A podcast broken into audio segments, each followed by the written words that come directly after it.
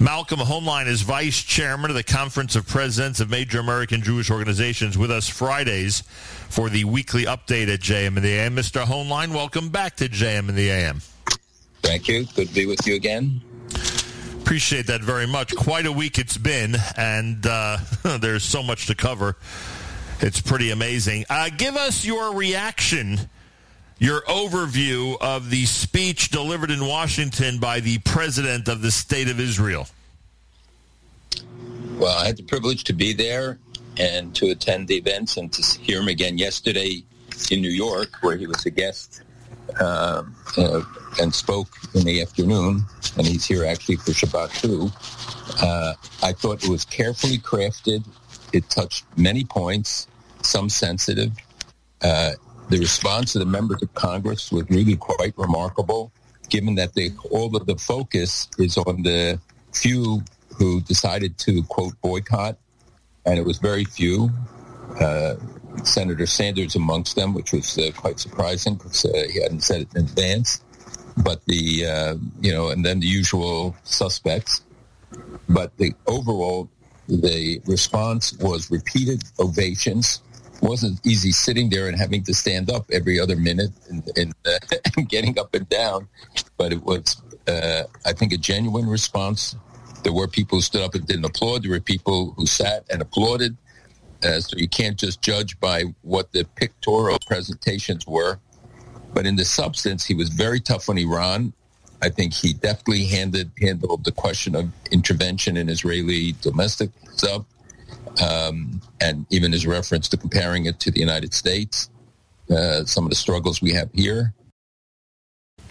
Uh, overall, I thought it was um, it was well done, well received, uh, and I met with a lot of members afterwards, and they were very positive about it. By the way, you'll enjoy, you'll enjoy the fact that someone contacted me from Israel and asked me to explain what the story is with everybody getting up and applauding every five seconds.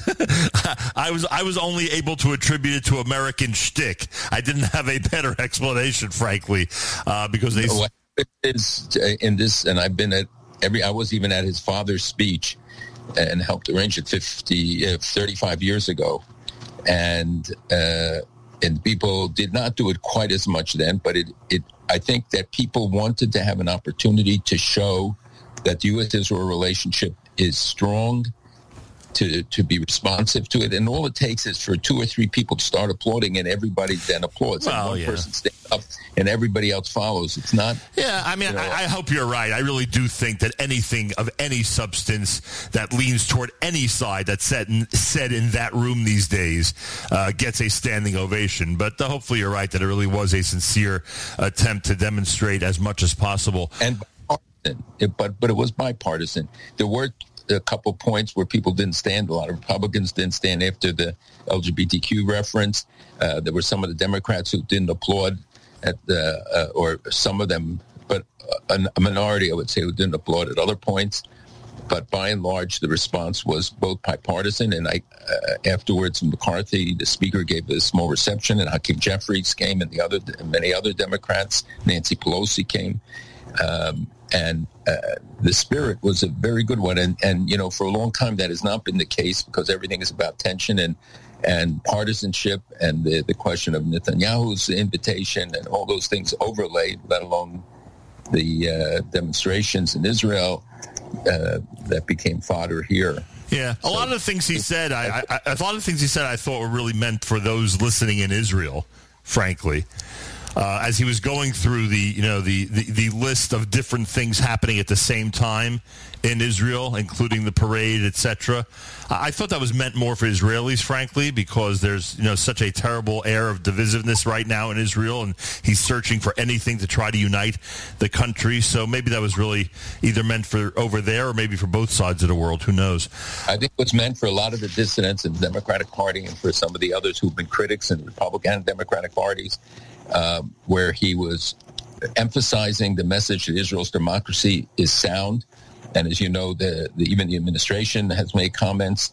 Uh, many members have made comments over time about the, the endangering Israel's democracy, and I think he he was addressing them. I did not and o- often you are right. That is the case that it's meant for the domestic audience. I think in this case, it was really meant for, for to heal some of the wounds and to address members of Congress is doubts. Yeah, as I posted on social media, his whole broken glass at the wedding thing, I think, went completely over the head of anybody sitting in that room. I think, and, I, and, I, think it was really meant more for you know a reminder to Israelis that you know we're in a certain period of time right now, uh, you know, literally days before Tisha B'av, that you know we, we, need to stop for a moment and look at what's happening in our country. Uh, and I thought what? that, as dramatic as that sounds, I thought that that message was really meant for them as opposed to the people here. I mean, that could be, but but did you see that when he said "Am Yisrael Chai," they didn't translate. Yeah, I know, which is really. I'll tell you, you know, it's one thing that it's it's it's one thing that so many Yiddishisms and so many Hebrew words have become, you know, so common in the American vernacular. But my gosh, now we're up to phrases and quotes. That's pretty amazing. Yeah, it was uh, it was surprising because they all jumped up immediately and started cheering. I'm yeah, when, the, when, when the history books when the history books are written and people are, are are are finding it hard to believe the support that there was in the United States for Israel, that'll be a good example, by the way, how the most powerful people in the American government uh, knew the expression already. And by the way, I mean uh, not to not to uh, minimize the support, the vote that took place this week, 412 to nine. I mean, you've seen this a million times before, but we can't minimize that. That is a great demonstration. By the way, aside from Sanders, and I, I don't mean to put you on the spot, I just I, I don't know, and you may not know. Aside from Sanders, any other member of the Senate that boycotted, or was he the only one that you know that actually boycotted the speech? He's the only one who indicated uh, that uh, and, and, made it known that he wasn't there. Uh, I mean, I'm sure we will get you know full tallies, but it's very hard to tell. And I was seated in a good position; I could see everybody from the back and see, you know, seats were not, there weren't many empty seats. There were a couple, but not many. And uh, and there could be other reasons, you know, that somebody wasn't there. Oh yeah, that I get. But the only be, one who declared it was that that I know of was was um, Sanders, but um, there may be others. Right. Um, just a couple other notes. The, first of all, brilliant, brilliant poetry, in my opinion.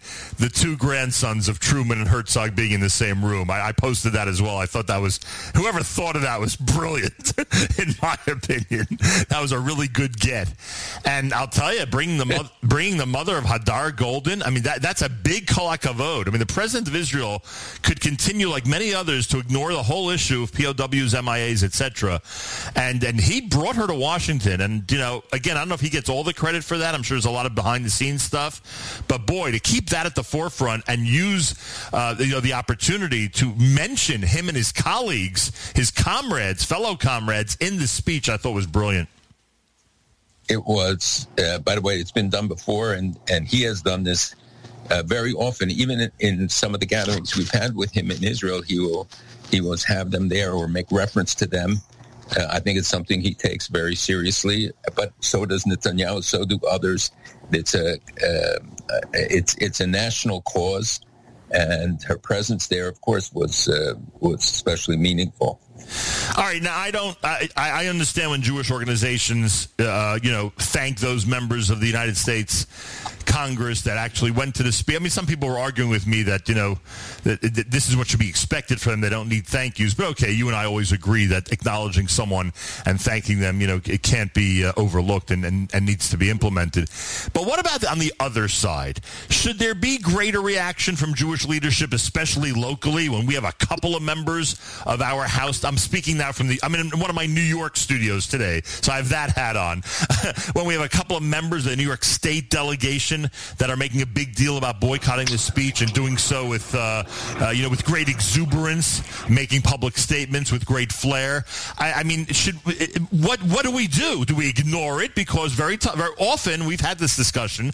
Often leadership will say, you know, if you give it more attention, it's a big problem. Or should there really be an outcry where we're demanding of constituents in those districts and others in New York to be calling their office and inundating them with how outraged we are? I don't think that they would particularly, those individuals would uh, largely care about the reaction. Uh, but uh, the, the answer is yes, there should be action taken. And that is when you go to the voting booth. And if the people in those districts would have paid attention Uh, AOC certainly would not have been elected had the Jewish community in Queens really turned out in the original election. Now she uh, has ingratiated herself with a, a larger base of uh, people hostile to Israel and, and even bordering on anti-Semitism and sometimes crossing the line. Uh, the uh, uh Bowman used to have Riverdale, now he doesn't, but but we didn't see the kind of, um, of voting that Eliot Engel, you know, was the congressman there and yep. lost to to this know nothing uh, hostile figure. Uh, so the answer is we have to support people who, who will run against them. If you remember with Omar, came within a, a hairbreadth of being defeated in right. the last elections. So yes, the answer is we should keep the focus on it. I don't I don't believe in building them up. I hardly ever reference them because they thrive on the on the attacks on them, and then they raise more and more money. And I, I somehow got on the mailing list of uh, one or two of them, which I kept because I wanted to see what they're doing, and they raise huge amounts of money, both themselves and then to pay off other members of Congress. Or and I'm sure they're getting, uh, you know, if we were to investigate, I think that some of the sources would be questionable. But uh, the answer is they, they should be they, they should pay at the ballot box, and people should not excuse them and shouldn't be inviting them. And you see the dialogue with certain people doesn't produce anything positive. Yeah, and that and it's and that's what's so disturbing. And this district where I am sitting right now is a perfect example. We had leadership in Washington that, you know, never voted the way we would prefer when it came to international issues, when it came to foreign policy. But at least you were able to walk into their office and sit down, have a respectful conversation, and they would and they would even consult with members of the community before deciding on a vote, even if that vote didn't go, you know, the way we would have preferred. And and it looks like when it comes to these characters, and I'll refer to them that way since we're not giving them real attention by mentioning their names. When it comes to these characters, they have no interest in real dialogue and, and at least you know giving the respect to community leaders to come and voice their opinion. Absolutely, and that's there are people with whom a dialogue is worthwhile, even if we disagree. Right. Because you educate, you see yeah. some. And in the long run, you never know what may happen. It's the exact opposite. Right. And yeah. when certain extremist organizations, even in our community, seem to, to bypass and to echo sometimes those sentiments, they have to understand the damage that they are doing. Yeah. Not just for the short term, for the long term. Did you get the feeling sitting in Washington? I, don't. I really don't want to, you know, pan the prime minister because I think he's been dealt with unfairly uh, by the United States government at this point. But did you get the feeling that it was a good choice? That the president of Israel was there, that his voice, not just because he has a calmer voice than the prime minister, but having him there and having him make the presentation was able to uh, go a long way in calming down whatever tension there is between Washington and Jerusalem? Well, I think his remarks uh, really were aimed to do that. Uh, I don't think, I think on the Republican side, they still were uh, continuing the criticism. But, uh, you know, the invitation or so-called, whether what it amounts to, we don't know yet when it'll be a official meeting in the White House or the sidelines of the UN, which I think would be unfortunate. Uh, because then that will become again fodder for you know criticism and all sorts of things. Uh, uh Meaning September so, UN? the September UN. Wow, but, I didn't realize uh, that was an option. I thought this was a real invitation from Biden to Netanyahu. Well, there was an invitation, and he would, they would consider that an invitation right. if he had a meeting with him and the two of them got together. But I think for the optics of it, it really should be done in Washington directly, the two of them, and have a chance. And they know each other for, for decades. So, you know, it's it's not two strangers uh, meeting. I think it's it's uh, you know, that that issue lingered. I heard interviews and other things being done there on Capitol Hill where the question kept getting it it it did blunt it a little bit, and the, but I think it stands on its own in view of the of the way that he addressed the Congress and, and the issues that he raised, and saying that you know denying Israel's right to exist is anti-Semitism, and getting the kind of response that that got, you know, for for some of the people who were not there, and even some who were there they uh, it was an important message. It's America's one and only Jewish Moments in the Morning radio program, heard on listeners-sponsored digital radio. Around the world, the web at NachumSegal.com, on the Nachum Segal Network, and of course on the beloved NSN app. Malcolm Hoenlein, Vice Chairman, Conference of Presidents, major American Jewish organizations. After last uh, Shabbos' episode, what do you know today about the health of the Prime Minister of Israel? Uh, well, we pray for him. I hope in every shul they'll, they'll make him a shaberach when they talk for the people who are sick or include him. But uh, uh, let's just hope that there isn't more to it. The fact that I put a monitor there would argue against that it being simple dehydration.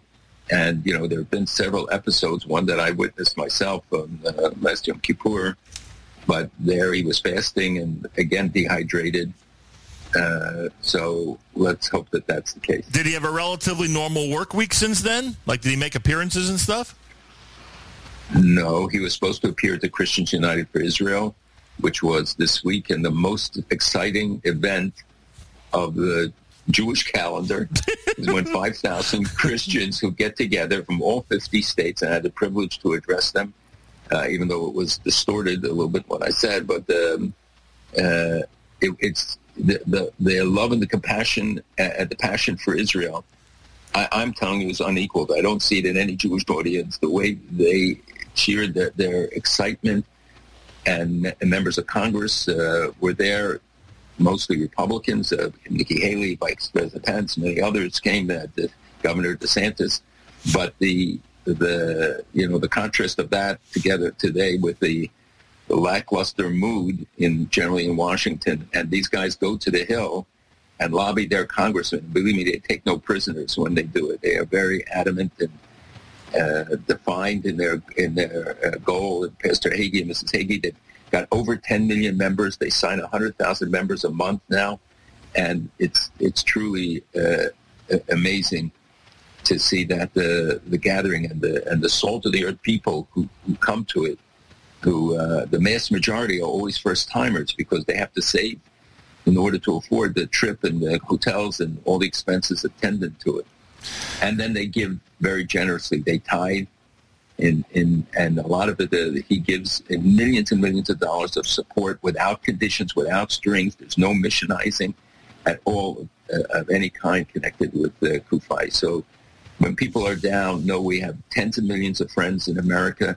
The vote you know, condemning uh, Congresswoman Jayapal, the the fact that you had a 410 to nine vote uh, oh, should tell people that the situation isn't so bleak and we still there are a lot of friends. The problem is all the attention goes to the to the bad guys. Yeah, it's funny. First of all, it's funny that you have to get your inspiration. I mean, it's sad, not funny, that to get inspiration about Israel, you know, you have to go to the CUFI conference instead of instead of depending on our own people for the inspiration. But that's that's a whole separate topic for another show. Uh, and it's funny you mentioned about the vote because some some young people said to me yesterday that you know, despite everything going on, look at this vote. And I, and I of course, you know, at this age, I take take it for granted that every time there's a vote on Israel in Congress, you're going to get massive numbers like this. But it's true, um, and especially for those not used to it on the younger end, uh, it is significant. It is significant. So you're talking about leadership in this country, government leadership that's uh, uh, taking a stand and making a statement uh, by voting pro-Israel. In this case, 412 to nine, which is uh, not to be overlooked. And again, sometimes you, know, you get to a point where you're so used to it, you don't appreciate it. Maybe that's where we're heading. Maybe that's why the Christians United for Israel are more enthusiastic about Israel because we've gotten so used to it and are taking it more for granted. For them, as you just described, for many of them, it's a first-time experience, a first-time adventure into being inspired by Israel. Just a thought. Yeah. No, it's it's more than a thought. I think that, and we've talked about this many times about what you know, how, how much do we appreciate the miracle of Israel? We know the criticism. Everybody gets into the internal politics, and everybody knows better what the prime minister should do and everybody else should do. Uh, we, we, do respond to the double standards and the hostility to UN, EU, other places. But here you got $500 million for Israel's missile defense. In addition, the president and, and uh, of Israel and I think vice president announced the um, joint five-year initiative for uh, each side giving $35 million to support climate-smart agriculture and innovation, and how much uh, other um, things are uh, are added And now we also have the first steps on the U.S. waiver, visa waiver for Israel, right. which would make it easier for Israelis, but also Palestinian Americans. And that's to test how Israel's security can handle uh, handle that. But that is something the prime minister has set as a priority. It affects uh, business people and their ability to travel back and forth and to uh, do trade. It affects families. Uh, so the the um, that's another important issue that's that's on the table. Uh, and at the same time, um, you see that many members, I don't know, 50, 60 members, uh, called on the president to negotiate an end to the pay for slay. There's just so much stuff yeah. that goes on day to day. And as you said, it's not something especially young people are aware of. No, you're making a very, very important point, and this is certainly the time of year to remember this point. Uh, a time of year where we mourn what the enemy did to us. Um, all right, so a couple of really important things that uh, you know we talk about enthusiasm, reaction. We talk about um, you know passion. I, I, pick up, or actually, I log on to the New York Times website and see the story about protesters in Baghdad storming the Swedish embassy. Now, this is in response uh, to the anger over the Quran burnings in Sweden. Now, you are aware of the fact that there was approval. It didn't end up happening, but there was approval by the Swedish government that those who want to protest in front of the Israeli embassy and burn a Torah had permission to do so. Now, I assumed and by the way, if I'm wrong, tell me I'm wrong. I assumed that when this thing was voted on or the policy was announced and it looked like it was actually going to happen, I assumed thousands of people from Israel, the United States, other parts of the world, and certainly from Northern Europe would head to Sweden and have some type of Torah celebration in front of the Israeli embassy to at least call attention to how outrageous this is that the government allowed for its approval. And I don't think there was any outside of the t- typical paper reaction from the government of Israel. I get that. I don't think there was any passionate reaction. And I'm not calling that we have to go protest and storm Swedish embassies. I'm not saying it has to be exactly what our cousins do in this situation. But wouldn't you have expected some more passion and reaction to this? There were interventions, and I think they did it quietly, not to make it a bigger political divide. Um, you know, Swedish-Israel relations are very complicated as it is. But I honestly did not believe he ever intended to do it. I, uh, and the fact that he included a Christian Bible with a Sefer Torah, there was no evidence he had a Sefer Torah. Um, that uh, I did not believe he was going to do it, uh, and I think that this was there was outrage expressed. There were demonstrations in Sweden, and I think the um, there were other statements by some European leaders but I think people, but the, there was no reaction when he burnt the Quran, which he actually did uh, when the Quran was burnt. Well, you have people in uh, Tehran who are who are storming the Swedish embassy, at least. No, but you also and you had, you had limited demonstrations in uh, other parts of Europe by Muslims, but you didn't see an outrage.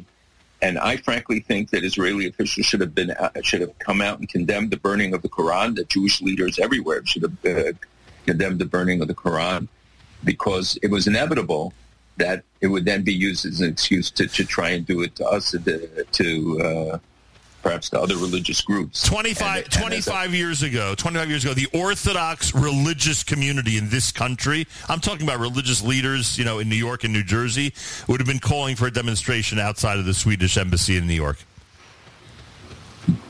It could well be and there was no reaction. And by the way, you know, we always condemn religious leaders for not reacting with their constituents to political um, absurdities. Here's an opportunity to, you know, here's an opportunity to, to react to something that's, you know, a, a, a blasphemous religious act. But I agree with that. I agree, but I agree that it should have been done with the burning Quran. I believe it should be done. But once you allow that standard to be broken, and that religious symbols and the whole in the whole text get burnt and are are disregarded in this way. We, we know what book burnings in the past have yeah. done to us and, and to others. You're right. Yeah, and the Torah, and I would I would extend that to the Quran. They're not flags. These are not you know political symbols. These are these are religious That's symbols right. that are at the at the at the core of. Uh, of uh, people's observance. Um, all right, so now, of course, the issue. First of all, does every day of resistance in Israel turn into a week of resistance or a month of resistance? Like when they call for a day of resistance, did they ever did they ever leave it at just a day? Well, I think that they, you know, different people have different interests in this. There are people who are genuinely uh, opposed to this, and you know, there are debatable issues here. Uh, but it became a political football, and the opposition saw this. Uh, people in the opposition saw this as a way to gain strength, and clearly the numbers show it. Uh, and therefore, disincentivizes any kind of negotiations. Netanyahu made another emotional appeal last night for for it to, to resolve it, but to defended his position. Uh, there comes a point where I think he can't give in without risking his own internal coalition, and they have whittled it down to this one proposal, and now uh, we'll see what he actually proposes on it. Uh, but the uh, what, what, happens with the vote, rather, right, and that'll take so, away a drop of power from the Supreme Court, right? That's essentially the way it's being described. Yeah, some, but it's one. It's a right. small part of it, right. and and the fact is that the, the, issue was one that the left had raised all the time, uh, often about the, the, the role of the court and and its uh, um, you know, the exploitation of it, but of its role and, and becoming more powerful, dictating to itself what, what it wants to do. And I think that the, the um, but the reaction is, is a sustained one. I still think that the, the guys sponsoring this are the manufacturers of flags because they're everywhere, they're everywhere, even outside of, the, of President Herzog's speech on Park Avenue in the you know the island in the middle of Park Avenue. As I approached, I saw this big uh, fluttering of uh, Israeli flags. so, no, regardless of the rhetoric they use, it's still a demonstration of support for the state. I think the yeah. action of the reservists is very worrisome. Yeah, and, and uh, other strikes. Uh, you know, when when ambulances couldn't get through places, or when uh, at the airport uh, people, it was this it's very disruptive of the flow of travelers. You know, there have to be some limits, and the the you know this can't become the substitute for an election outcome. Uh, and then every issue could be subject to this, and everything in the future could be subject to this kind of thing. I think it's remarkable how sustained it is over such a long period of time. Yeah. The media certainly hypes it, and for them, it was a great story. But now, after 28, 29 weeks, 30 weeks, whatever, it's uh, you know it's uh, it, it, that they can continue it is remarkable. I, I, I will be interesting to see what happens after the vote. Uh, maybe the vote will cause some type of resolution between the sides and bring us more peace. Uh, Netanyahu and Abbas both going to Turkey. Uh, explain. Yes, I think uh, this is something the prime minister wanted. He's he's uh, he's going to Turkey on next Friday uh, I think for a day, as as far as I know now. It's surprising to go to a Muslim country on a Friday, oh, yeah. but it's something they both agreed to, and he. It, it's symbolic. It does show some change. Turkey is a very important player. Uh, Erdogan is very mercurial, but this was this is an important gesture. Uh, and supposedly he has contained the Hamas operatives in, in on Turkish soil. He's taken some other steps and remember, all along, even in the toughest of times in the relationship, trade between Turkey and Israel never went down. It keeps going up. And you see the number of flights, 11, 12, 13 flights a day between Turkey and Israel. And the um, uh, so this is it's important. It's important in the actions against Iran. Now, Turkey has a lot of uh, agendas. One is Syria, where it still fights the PKK, and where you know, the relationship with Israel is important, especially as we believe Iran and Russia are trying to get them out as well. Uh, they would like to get each other out too. but the, the, you know, uh, Erdogan uh, is remains a Muslim Brotherhood enthusiast and supporter. But if we, if building the ties, invest, uh, getting greater investment, the, the Turkish economy is in ruins right now. Their currency has fallen very sharply. So I think they look to trade and other things with Israel right now as being beneficial. And he wants to be a player in some of the regional arrangements, like the Mediterranean Initiative and uh, greater efforts to to expand the Abraham Accords. Because he even called me at home to tell me at Erdogan, and I told him the things that he had to do, including stopping funding of the demonstrations on the Temple Mount uh, which has been traced to Turkish uh, sources, direct or indirect. And I think the so this is a very important visit. I think he, the prime minister, uh, will also visit Morocco. He was invited, and that's a very important. You know, it's the substance, but also the symbolism of these visits that matter greatly. That followed Israel's recognition of the Western Sahara as Moroccan territory. I hope he uh, takes your advice seriously. Um, finally, uh, we only got about a minute, but finally, because everyone's uh, begging me to ask you, uh, RFK Jr. says that COVID was targeted to certain ethnicities. Your reaction? I, I think you should check the the statistics on what happened in in in the Ashkenazi communities here, and and uh, it, you know, it seems that he has a predilection to, to, to conspiracy theories. It's very disturbing that, that he could mouth it, and whether he considered it a hostile comment or not, the fact is that it, it buys into conspiracy theories that are linked to anti-Israel, anti-Jewish uh, elements, and uh, it is disturbing. It's it, he, you know, he attracted a lot of support initially, and he still attracts some support as an alternate to I guess, President Biden and, and to some debate within and, and creating some debate within the Democratic Party. Uh, does it expose vulnerability to the president, perhaps? But I think he did himself a lot of damage, and I'm not sure it's recoverable. Uh, Malcolm, I thank you. Have a wonderful Shabbos. We'll speak again next week. God willing, be well, and everybody should have an easy Tanis. Yes. Let's hope that this is the end of the suffering, and uh, Hashem, the Geula will come soon. Amen to that. The arrow is certainly pointing up. It should continue in that direction. Malcolm Hoenlein, Vice Chairman, Conference of Presidents of Major American Jewish Organizations. Friday morning, Erev Shabbos.